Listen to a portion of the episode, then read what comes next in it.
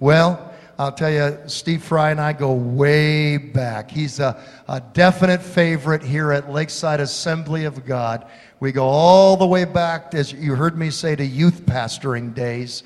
And, and uh, let me tell you, we're not getting any older. We're just more seasoned. There you go. More seasoned, seasoned saints for the glory of God. Put your hands together. Give him a real good lakeside welcome as he comes. Amen.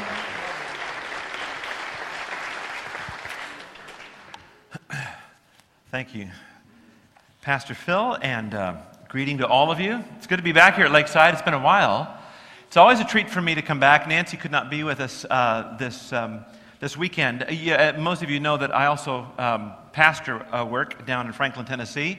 So I travel a fair bit, but also have a chance to pastor as well. So it's um, nice that they let me out of my cage every now and then to come and, and be with friends. And it's always a great treat for me to be here at Lakeside.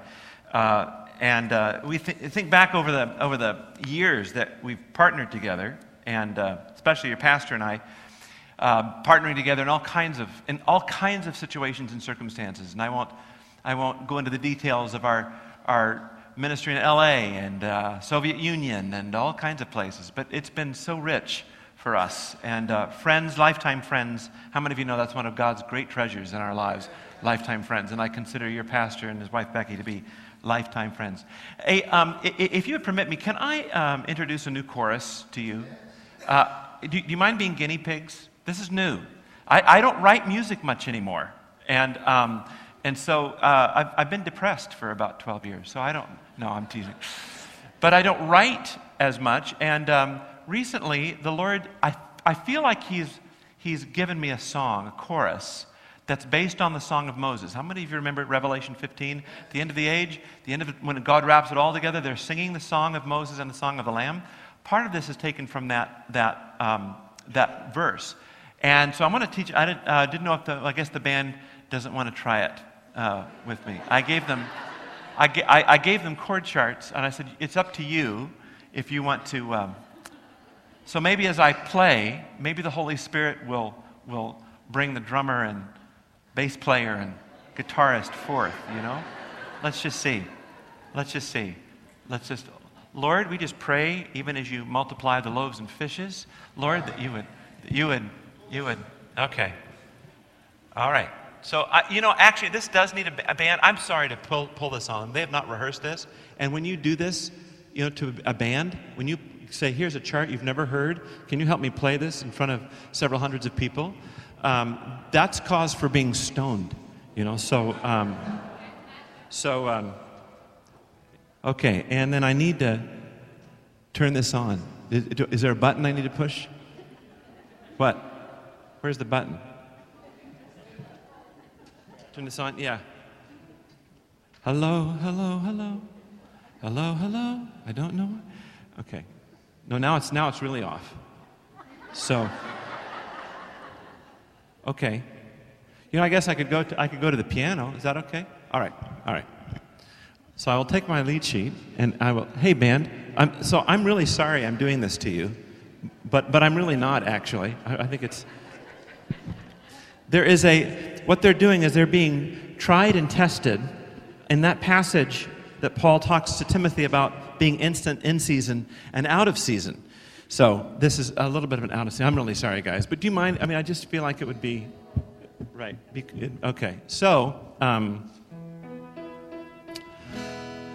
I'm gonna just I'm gonna I'm gonna teach it to you, and then when we get into it, then I, I, I trust it will I trust it will inspire you like it did me. Now this this is um, uh, I can do it just on the uh, piano here first, but it's got a kind of a, a military, you know.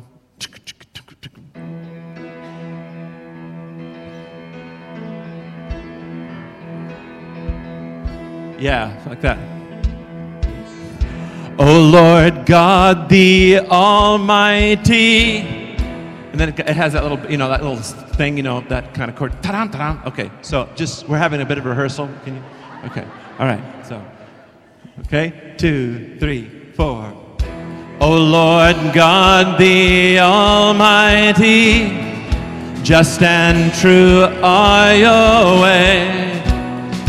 For you alone are holy, who will not fear your name.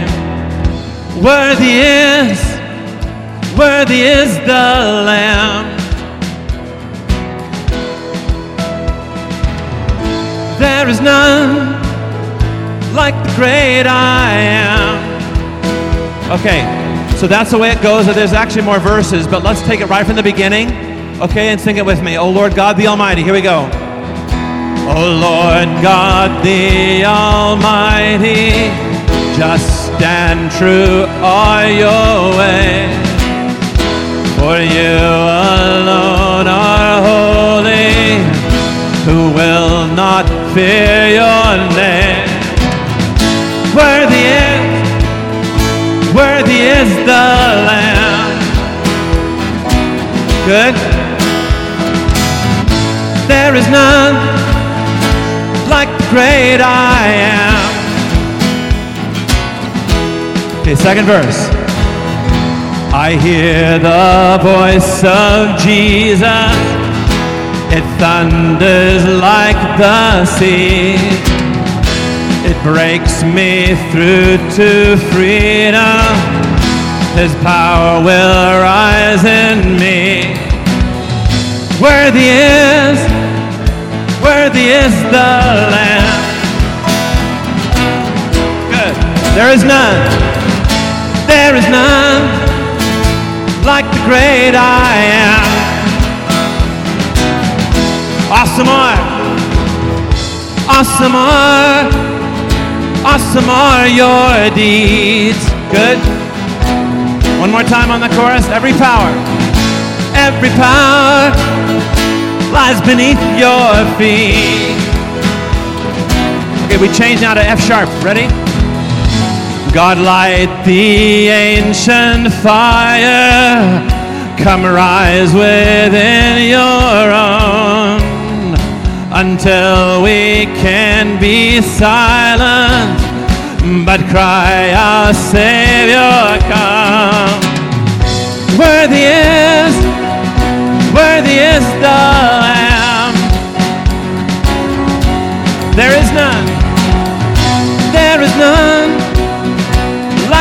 great I am. Awesome are your deeds.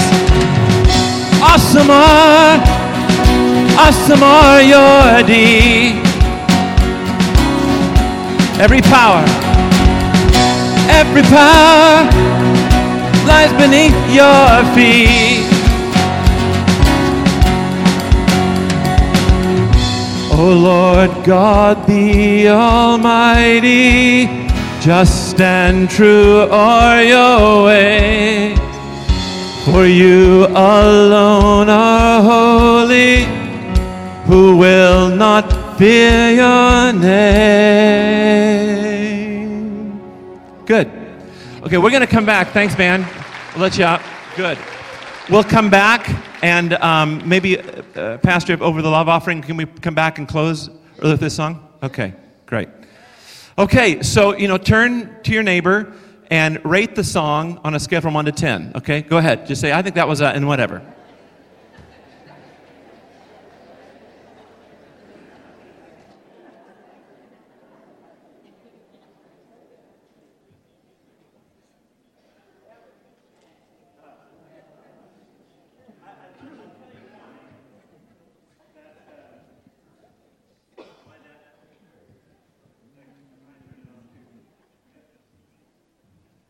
I'll tell you why that um, song it means something to me because um, and i'm not saying this because i want you to think better of the song than it might be. As a song you know it's just something that um, about two months ago i actually wrote most of this in a dream. And uh, it's never happened to me. And i've had an intercessor praying for me um, who lives in california for about two years that I would write a chorus based on the Song of Moses. And uh, in, in May of this year, I, I dreamed this. Not every lyric, but I dreamed most of the, the first, the, the, the whole cor- uh, verse and the chorus. and, and, and got up immediately, and uh, within about three minutes, it was there. And so um, I feel like it made, you know, whether it's the best chorus ever written, that is not the point for me. The fact is that this came out of a supernatural encounter with the Lord in May, and I feel like it has something to say to the church that we need to rise to the reality that truly every power right now, every power, every authority is beneath the feet of Jesus Christ this moment. And we need to walk in that. Uh, before I get into the, um, into the message this morning, um, let me just mention there on the back table, uh, most of you uh, would know me and some of the books I've done. For those of you who have, we've never met, a couple of devotionals back there. One, Safe in the Father's Arms, for those of you who've gone through testing and trials and suffering, rejection. Um, the other is I Am the Unveiling of God, which is a 40 day devotional into the character of God. And uh, uh, just recommend both of those to you. Plus, um, it, uh, we have the CDs of We Are Called. Way back in the day, We Are Called, uh, again, your pastor and I will remember those days. And there's been something of a renaissance recently of people, inquirers wanting to do it. So uh, next year, actually, we're going to be in California and Washington, D.C., and uh, some other places because all of a sudden people want to go back and recover this, this ancient musical. So we're going to be starting to do some of that next year.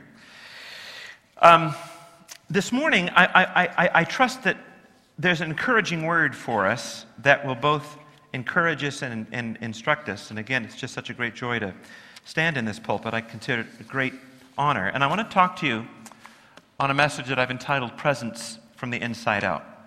Presence from the Inside Out.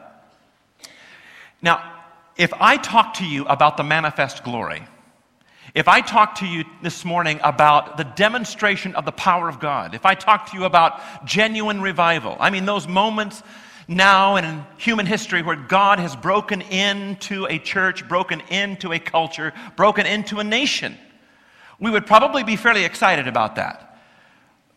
Paul's audience here, the Corinthian church, they too were excited about the stories that they'd heard stories about Solomon's temple and the fire of God, stories about M- uh, Moses whose face shined with all its brilliance when he came down from Mount Sinai. And they had seen the power of God right in their own community, right in this godless city of Corinth. And they had seen incredible miracles. They had seen blind eyes open. They had seen cripples walk. They had seen the demonstration of the power of God. How many of you today have appetite, still have appetite to see the sovereign intervention of the power and glory of God in our nation? I believe that with all of my heart. And I've seen it. You know, back in the day, and again, uh, uh, Pastor and Becky will remember this, back in 1982, our, our church in San Jose, California, Calvary Community Church, where my dad was pastoring, a large Assemblies of God church there in San Jose, we experienced for five months a demonstration of the glory of God. It was so profound. It, you could almost, at points, even see the glory of God. You could go up there in like 10 o'clock in the morning and you'd see the, the, the, the, the glory cloud, just faintly, this mist hanging over a, a sanctuary that was about this size. We saw 4,000 people come to faith in Jesus Christ over those five months. It was a sovereign thing. It was not having a revival. God just showed up. But he showed up after people had been praying for 10 years. 24 7, people there in our fellowship had taken the challenge for Santa Clara Valley, which is now Silicon Valley, Santa Clara Valley to receive a visitation from God. And so 24 7 for 10 years, people would get out of bed at 2 o'clock in the morning, 3 o'clock in the morning, 4 o'clock in the morning, down to the church building, and they would pray for revival. And after 10 years, God showed up in a powerful way. Incredible miracles, some of the leading drug dealers of the city getting saved. It was amazing. So I know what it's like to be in the presence of the presence. I know what it's like to see the glory of God, and I've seen it since. But Paul is wanting to say something here to the Corinthians about not just the outside glory, but more importantly about the inside glory. And that's why I'm talking about presence from the inside out. 2 Corinthians chapter 3, beginning at verse 7. Now, if the ministry of death, carved in letters on stone, came with such glory that the Israelites could not gaze at Moses' face because of its glory, which was being brought to an end, will not the ministry of the Spirit have even more glory? For if there was glory in the ministry of condemnation, the ministry of righteousness must far exceed it in glory. Indeed, in this case, what once had glory has come to have no glory at all because of the glory that surpasses it. For if what was being brought to an end came with glory, much more will what is permanent have glory. Now, Paul is drawing a comparison here between that historical moment that Moses came down from the mountain, having received the law of God, and encountered the Israelites. And when the Israelites saw his face, his face was so brilliant. It was shining with such powerful divine glory that they could not look upon his countenance. That's an amazing demonstration of the glory of God. And Paul is saying that's pretty incredible.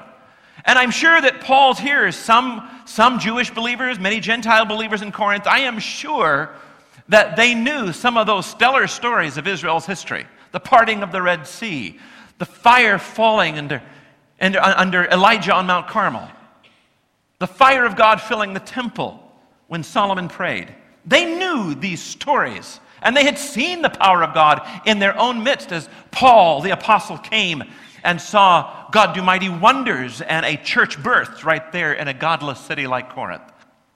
But Paul's wanting to say something about the inside and the outside glory here that I think is very important for us to understand as to where we are right now as the Western church, the church in America, the church right here at Lakeside. Before going there, I, want to, I just want us to think a moment about one of those glory stories in the Old Testament and think about what you might have responded like. Second Chronicles chapter 7, we have the story of Solomon dedicating the temple, and it says that after Solomon, verse 1, finished his prayer, Fire came down from heaven and consumed the burnt offering and the sacrifices, and the glory of the Lord filled the temple. And the priests could not enter the house of the Lord because the glory of the Lord filled the Lord's house. When all of the people of Israel saw the fire come down and the glory of the Lord on the temple, they bowed down with their faces to the ground on the pavement and worshiped and gave thanks to the Lord, saying, He is good, and his steadfast love endures forever. Again, we read stories like that and we say, oh God, if you would just do that in Lakeside. Now, listen, I'm going to tell you something. I believe that what your pastor is calling you to, to seven days of emphasis, drilling down deeper into faith and believing God for to, a next step, not just a next step, but a next, another dimension, going beyond where God's taken us. It's very easy for us to hit cruise control in this culture, and God is calling His people to rouse themselves to a greater level of faith and a greater level of believing that His glory will be revealed in our nation. The, the, the 40 days of fasting and prayer that Pastor is calling you to, let me tell you something. These are moments to go after it. These are moments not just to say, okay, we've done this before. Yeah, we know how to do this. We just have this moment where we're going to have an emphasis. Listen, it's more than an emphasis, it is a summoning by God into his presence to believe him for what no man can do and only God can do. He is summoning us, in a sense, a seven week sort of solemn assembly to believe that the Lord's promises are yes and amen. These seasons are important when we're called and summoned like you are as a body coming into the fall. So, so I, I, I love these stories of the glory, of the power. But Paul is saying something in this. He says, You know, that's stupendous, that moment that Moses came down from Sinai and his face shone like the sun in all of its brilliance. But he said that is a fading glory, and there is a glory more permanent. Now, I don't know how you feel about it, but if that kind of glory is fading, if that kind of Solomon kind of fire stuff is not going to be permanent, and Paul is talking about a permanent glory, sign me up. I'm okay, baby. I'm ready. Okay. You're, you're saying better than the face glory, better than the fire glory, better than Carmel, better than all that? Yeah. So that's what he's saying. Now look at this. Paul is saying, when he's contrasting this demonstration of the glory of God on Moses' face to the more surpassing glory that we have, when he's saying this, listen to what he's saying. He's saying that the overwhelming response of the people to the outward glory in Moses' day should be the same response as we have today to the glory of the Lord Jesus within us. The power of the glory within is intended to be every bit as miraculous and supernatural as the glory without. All right, so the first thing I want you to see here is this the inside glory is intended to be every bit as awesome as the outside glory. Let's try this for a minute. Okay. So, so Paul is, is saying that there's a bigger wow factor, a bigger wow factor than Moses' face or Solomon's temple. So, so, so, so when I say that there are millions of people coming to Christ in China on, an, on a yearly basis. It's an amazing move of God's Spirit that is continuing unabated. We would say, wow, try it with me. If I were to say that many, many cripples were just healed, we would say, if I were to say that the power of God came down on the nation's capital and every congressperson and every senator fell flat on their face under the glory of God, we would say, wow. You bet.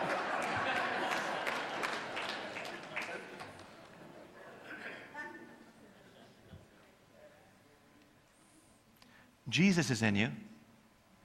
Oh, okay, yeah. Mm-hmm. Yeah, I think I know that. Yeah. Power of the Holy Spirit's in you. Yeah, that's true. Sure is. What on earth has happened to the church in America that we have lost the wow of the inside glory? Do you and I realize just how profound it is that the God who made the universe, who sent Jesus to die for us, now lives in us? There you go. Paul wants us to recover a wow factor that I think the church in this nation has largely forgotten. It is the inside glory, it's the wow of the power of the Spirit, as we're going to see unpacked here in just a minute. Something else to see about the outside glory. The outside glory did not change people. The manifestation of the glory of God, as wonderful as it is, does not change people. Look, didn't change Solomon. He still ended up with a thousand wives. The man saw fire, and he ends up an idolater. Now, we, we, there's reason to believe that he finally, in the very late years of his life, came back to Yahweh. But nevertheless, in those intervening years, he became an idolater, marries 300 wives, 700 concubines. In, in, other words, the outward demonstration of the power and might of God doesn't change people. What changes people is the glory on the inside, the power of the Holy Spirit on the inside. So Paul wants to unpack that. And before I go to my third point, I'm going to set it up for us. Paul is making an argument here through 2 Corinthians chapter 3 into chapter 4, and I'm going to skip several verses and go right into chapter 4 with you for a moment. 2 Corinthians 4 verse 5. But he is still on the same thought of the inside glory, the glory that is more permanent than when we saw in the Old Testament. And he says, For what we proclaim is not ourselves, but Jesus Christ as Lord, with ourselves as your servants for Jesus' sake. For God, who said, let, let light shine out of darkness, has shone in our hearts to give the light of the knowledge of the glory of God in the face of Jesus Christ. Now, I know that's pretty thick. Paul is very thick. Paul gets wordy, and you have to just kind of break it down. But what he's saying here is absolutely terrific. He is going back as his illustration point to one of the most incredible moments that we know that has been revealed to us. None of us were there, no human being was there, but we know because of divine revelation that God, in the first day of creation, when he stood there, surrounded by trillions of light years of inky blackness, said, sang, declared, Let there be light. How many of you know that was a dramatic moment? Pretty dramatic. Imagine if you were there. I mean, if, you know, if you were kind of suspended, tiny little you or me, and there's big God, and it's just inky blackness all around, and all of a sudden you hear God declare, Let there be light, and suddenly there's this flash, blinding light that suddenly permeates every, every square inch of space. I know how I'd respond. I, I, you, you would be undone. You would say, You couldn't say anything. There's no wow to say. You just, oh, you just, absolute stunned.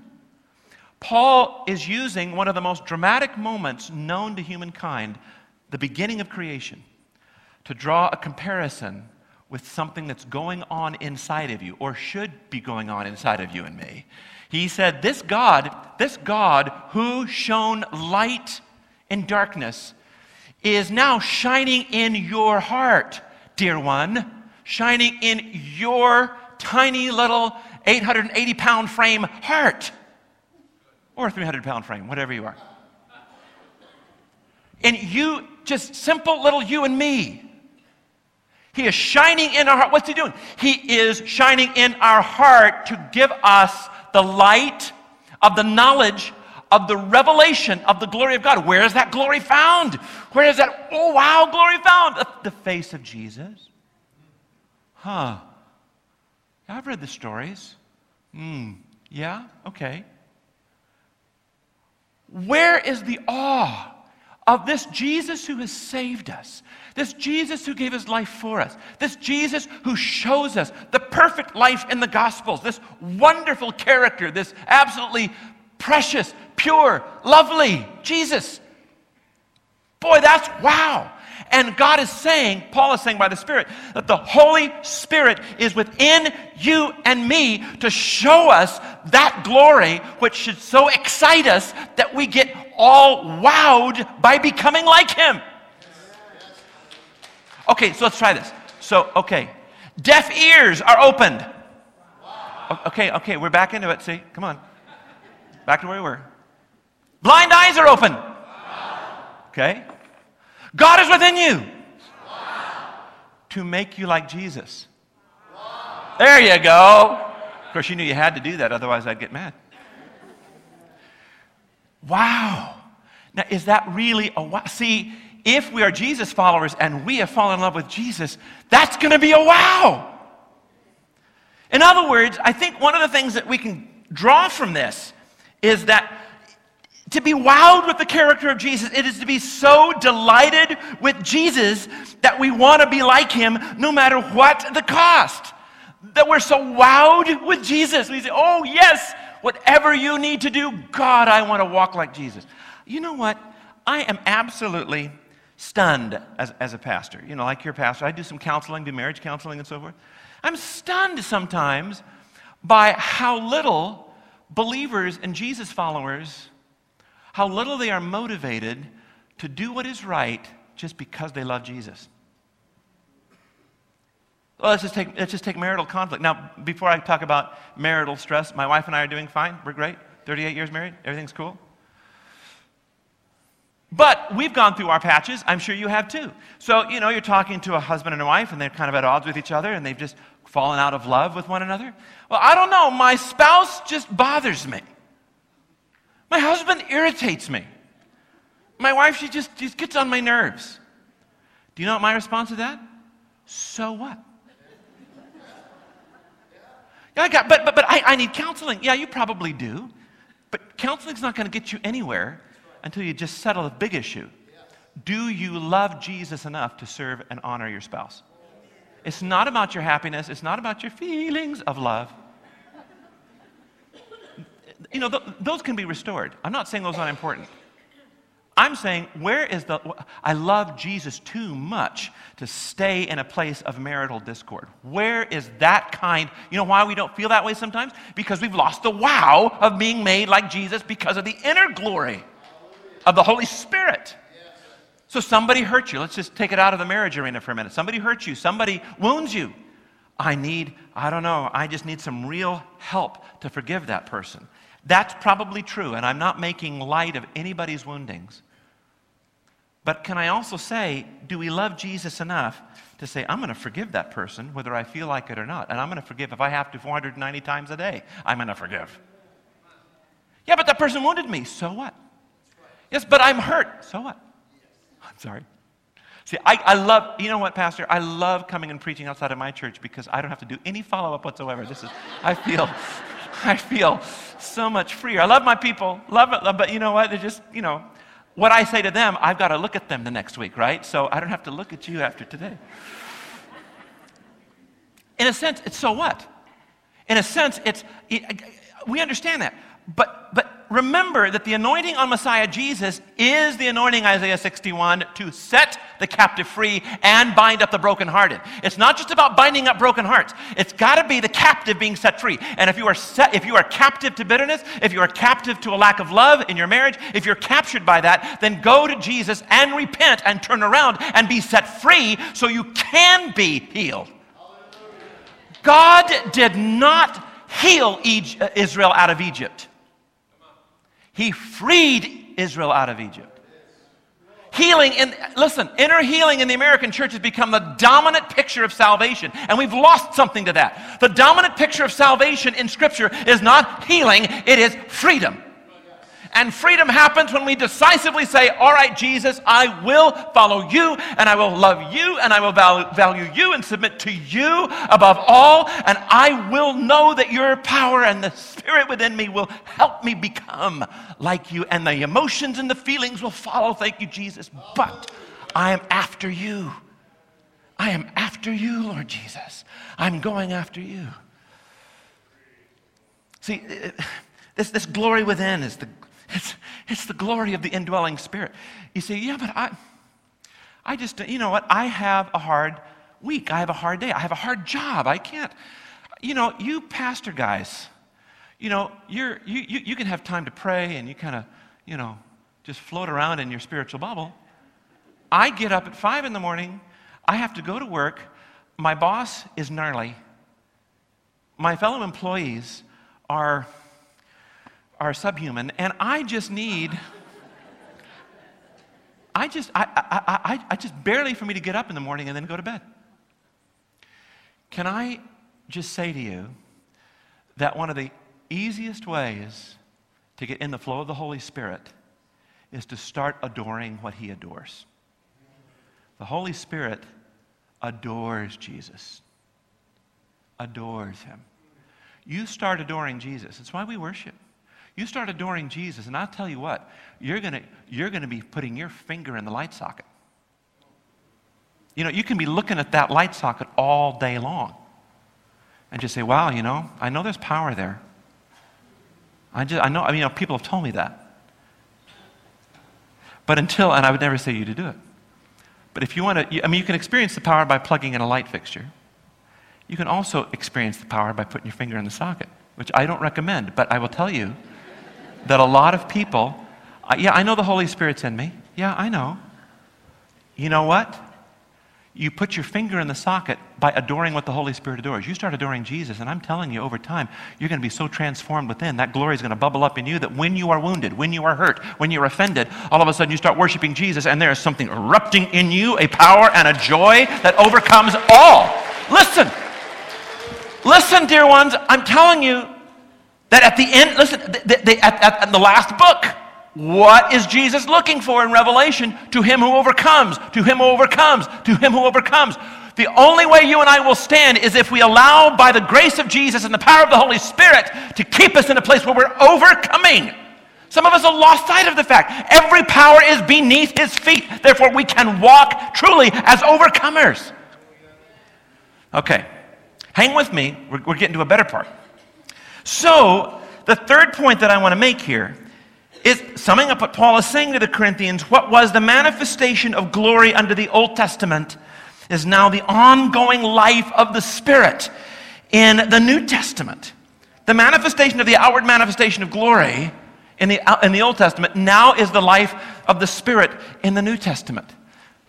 And we access that life, as I said, by worship, by yielding, humility, by saying, Lord, by adoring Him. Or to put it another way, the daily walk of pray and obey is the equivalent of the manifestation of the glory of God in the first or the Old Testament.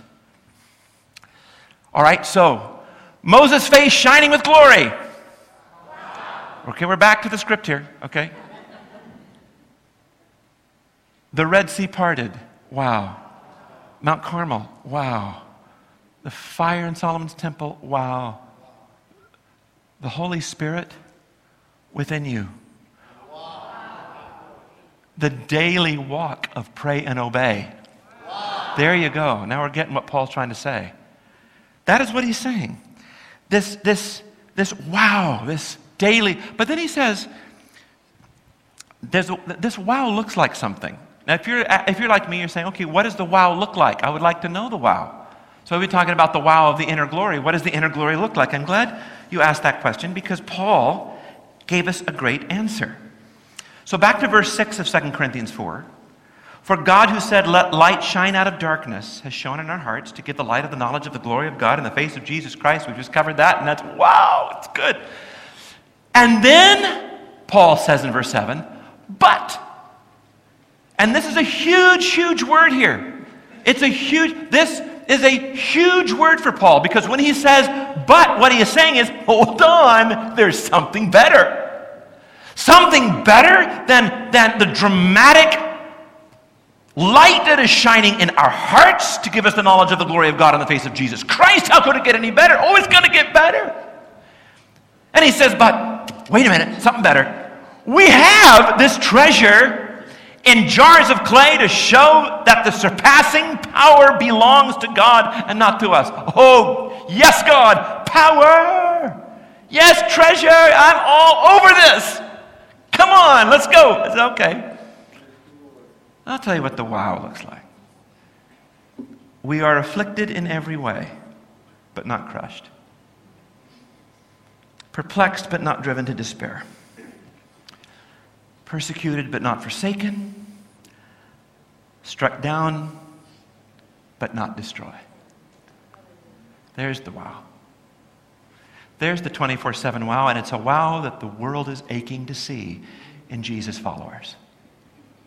You see, oh, yeah, miracles, glory, demonstration, the blue fog of God's presence, Azusa Street, once again, yes, bring it on, fire on the top of the building. May we see more of that. I have seen it and we'll see it again. But I think where we are right now, God is looking to excite us and enthuse us once again with presence from the inside out. See, we've gotten so listen, we've gotten so used to needing the presence from the outside in. If if if if, if God would just if God would just do something to motivate me, if he would just show up, if he would just answer prayer, if he would just do this. You know what? We have fallen into the trap of our culture where our happiness is determined by the exterior, not the interior. If my circumstances just change, we say, I'll be happy. If God would just show up and do something, I'd, I'd believe him. We've already said the outer glory is not going to change you. What changes you is you take God at his word and you say, In the place of affliction, I will not be crushed. In the place of perplexity, I will not cave into despair. Because the moment that I take my stand between affliction and crushed, between perplexity and despair, I take my stand right there and say, I don't understand, but I will stay right here and I will worship you. Oh Lord, that's the moment that the inside glory begins to radiate within. And that is what? That is what we, as Jesus followers, will need to more and more understand as the evil days increase. You say, you say, uh, what evil days are you talking about? The evil days that Paul talked to the Ephesians about. And this is why this, this 24 7 this 24 7 inside out presence. This is why it's really being afflicted, not crushed, perplexed, not in despair, struck down, I'm not destroyed. That's, that's the big wow. The big wow is that in the days ahead, believers, followers of Jesus, are going to look like that. And a whole world is going to say, as things collapse all around them, there is the ark of safety. It's these people of God, these Jesus followers. They're going to want this kind of power and glory. See, these days of evil. Well, Paul talked about the days of evil, and I'm, I'm going to wrap this up in about 10. But I, have got to share this with you because, I, in fact, I wasn't until last night sure I was to share this. But this gives you a real why is this why is this message so important and relevant? Why is it important for us to rediscover the inside out presence, presence from the inside out, the glory within, even more so than the glory without? That place of overcoming faith, that place where we believe God, let every man be a liar, that place where we stand and having done all things to stand. It's not about just grit and determination. It's not just about pulling ourselves up by our bootstraps. It's not just about perseverance and endurance. It is about the power of the Holy Spirit within us giving us the power to persevere and endure. Why? Because the days are evil. And it's why Paul says, take up the whole armor of God to the Ephesians so that you may be able to stand and withstand in the day of evil. I believe that we as a nation here in America, it doesn't take a rocket scientist to realize that over these last few years, and I'm not talking about political administrations here. I could go back 15 years, I could go back 20, we can go back to the 60s, when certain doors to the enemy were opened in this nation. This has nothing to do with politics, nothing to do with opinions about social standards. It is the reality, though, that we as a nation are stepping ever more decisively into the evil day. Paul says to the Ephesians, here's how you're going to withstand the evil day put on the armor of God. What does that evil day to us look like? You know, Pastor and I and our colleagues, we'll often go to pastors' gatherings, pastors' conferences, and we learn there how to do church better, how to serve people better, how what God is, is doing in other churches, and, and we learn and we, we, we respond to new things that God's teaching us. Often in those kinds of settings, we, we shop talk, you know, one pastor to another. Hey, how things going? Well, this is really working well. This isn't working so well. Every once in a while, that shop talk will turn to the big, the big three temptations that not just pastors, but leaders especially are vulnerable to, but all of us are. You know what the big three are money, sex, and power. But you know, the enemy, the powers of darkness, Satan can use those same three big boys money, sex, and power to creep into a nation and establish strongholds of thinking that begin to utterly and completely corrupt a nation. And often it takes great crisis for that people, that society, or that nation to extricate itself from the corruption that she has opened herself up to. We might define money as greed. We might define sex as sensual gratification. We might define power as dominating others. And if you look at our nation, you will see that there's a history, as there is in most nations, a history where the enemy has sought to destroy this nation. I love America, by the way, and I love all that she stood for as long as it's aligned itself to kingdom mandates and biblical values. Where she hasn't, I'm opposed to that. Because our, our, our, number one allegiance and our first citizenry is our citizenry in the kingdom. So I, I am all for American exceptionalism as long as it doesn't mean American superiority. It's quiet, which in pop- popular discourse, it can often mean American superiority. I don't think that's what it means. Truly, in our nation, we've seen where the enemy has sought to sow such structural evil in the culture that it redefines the very essence of goodness. And this is often what happens. You know, if the enemy is allowed an entry point to establish a certain kind of sin, if it's undealt with over time, it becomes structured evil. Paul the Apostle even talks about sin in Romans chapter 6 and 7, almost in ways that he personifies sin. He makes it like a person. Sin is not a person, but Paul comes very close that sin has such power that it almost acts like a person once it's given place. It grows, it festers, it begins to invade and permeate an entire culture. Now, let me give you an example of what happens. What happens when evil is allowed and it becomes structured over time? What you find is you find the dilemma that Isaiah talks about in Isaiah chapter 5, verse 20 when he says, Woe to those who call evil good and good evil, who put darkness for light and light for darkness, who put bitter for sweet and sweet for bitter.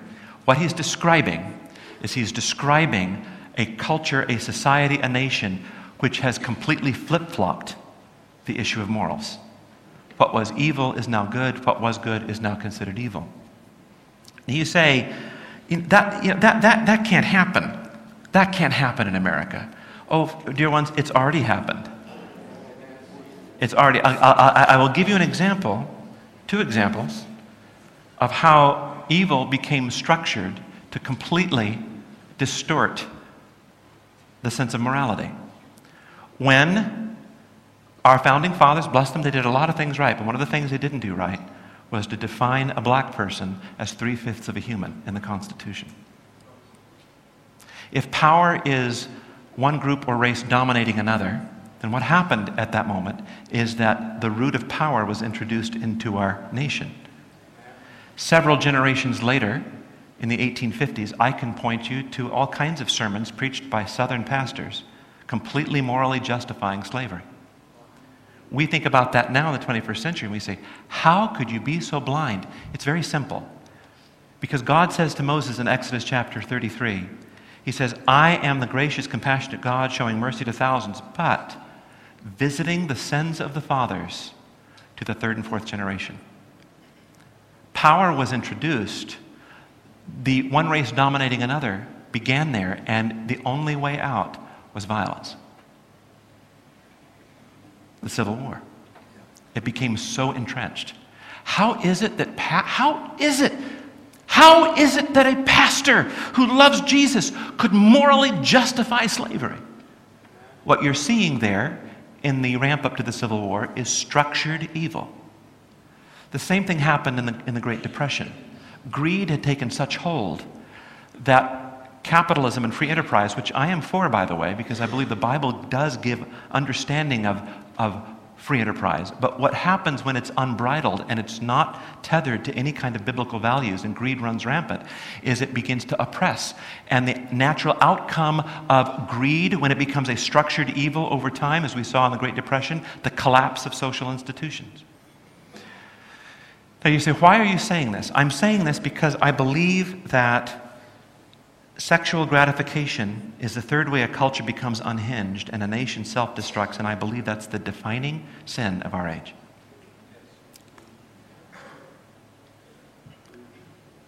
And why we need to stand in the days ahead. Now, I know I'm taking a little bit of liberty. Your pastor said I could. Taking a little bit more time. But I want you to understand where we are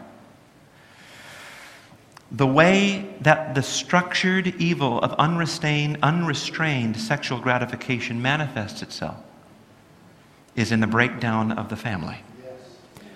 It happened in the great decline of Greece. It happened in the great decline of Rome. The unbridled pursuit of satisfying bodily appetites results in the destruction of family. It happened in the Weimar Republic in Germany before the rise of Hitler.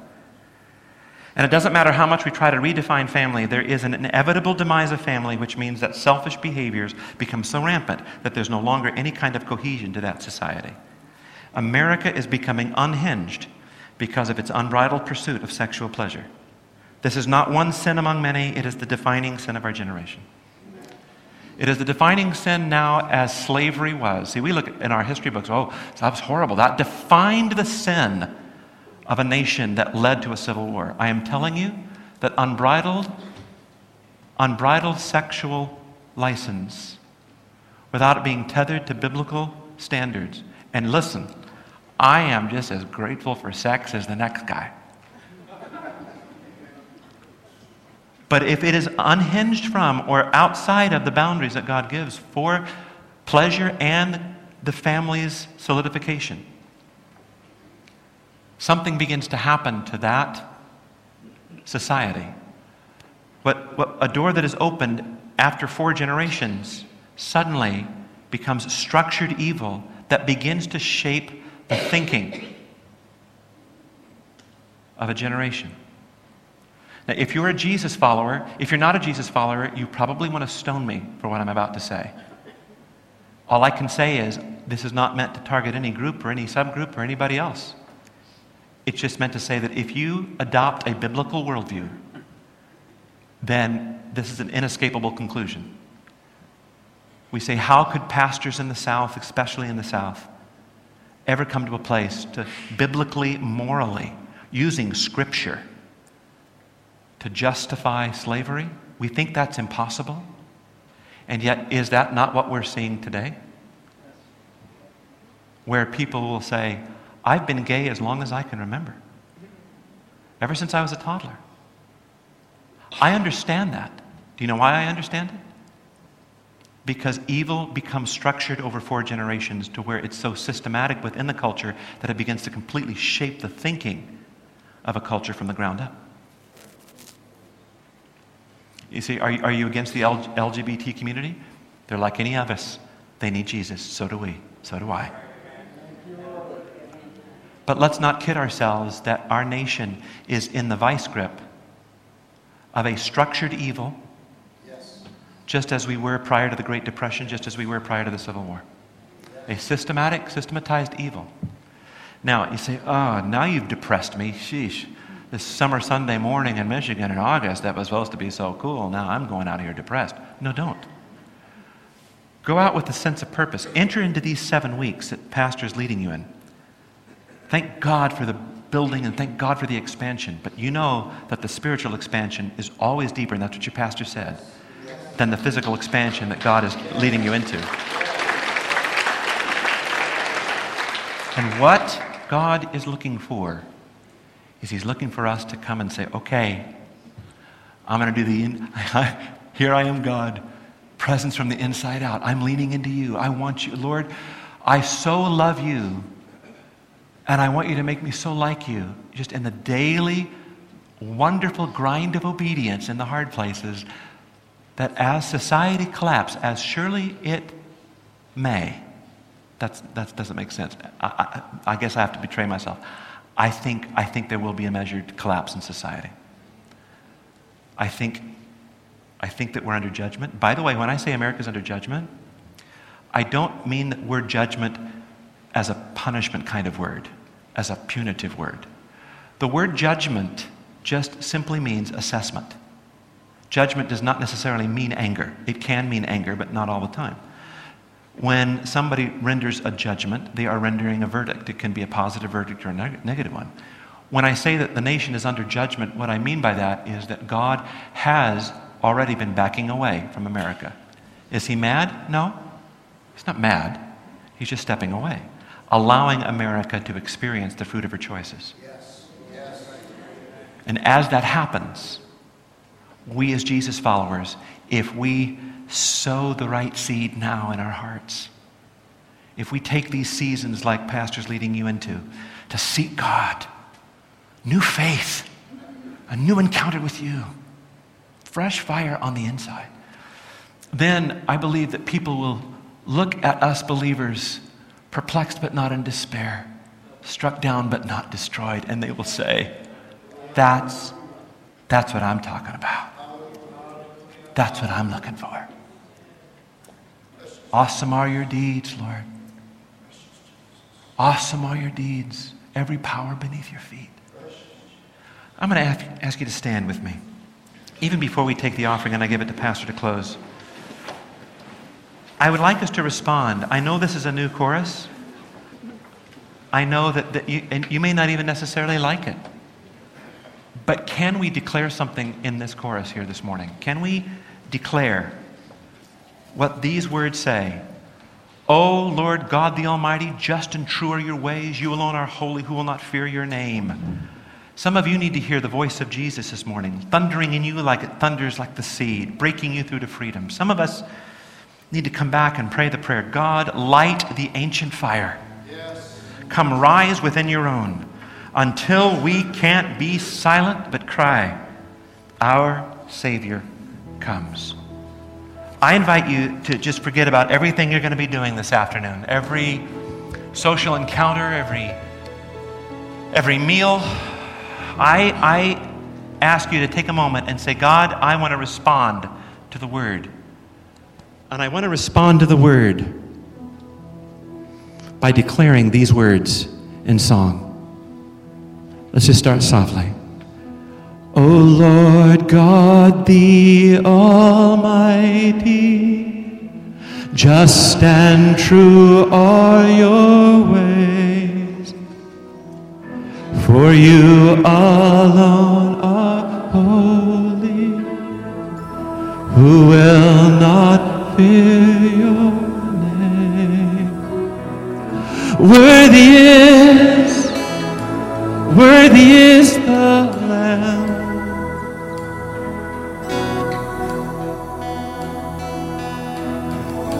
There is none like the great I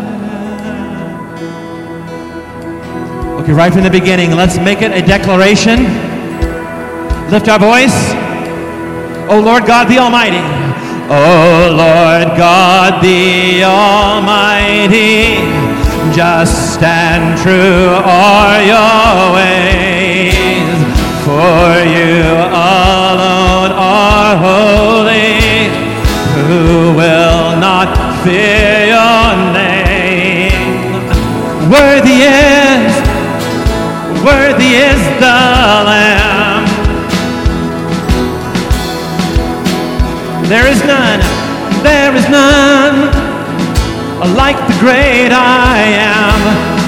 you need to make this your personal prayer, make it. I hear the voice. I hear the voice of Jesus. It thunders like the sea.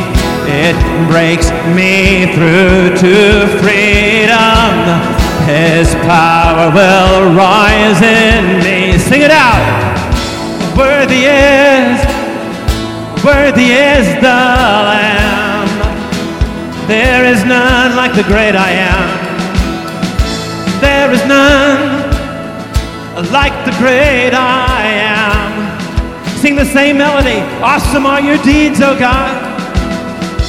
Awesome are Awesome are your deeds. Now lift your voice and let's declare this over the powers of darkness. Every power, every power lies beneath your feet. Oh, lift your voice, lift your hands, let's declare it. Neckline. On light the ancient fire, come rise within your own until we can't be silent, but cry, Our Savior, come. Sing it out. Worthy is, worthy is the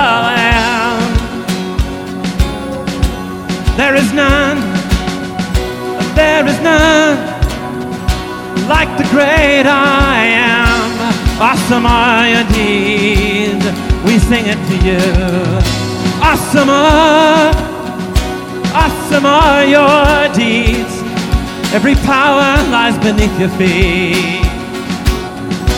Every power lies beneath your feet. Oh God, oh God, Lord the Almighty, just and true are your ways. For you alone are holy, who will not fear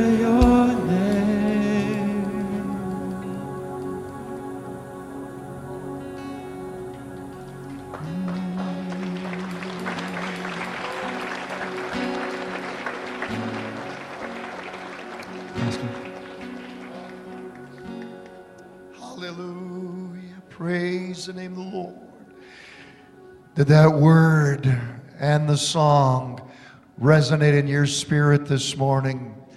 Do you sense a yea and amen just resonating and reverberating with you this morning?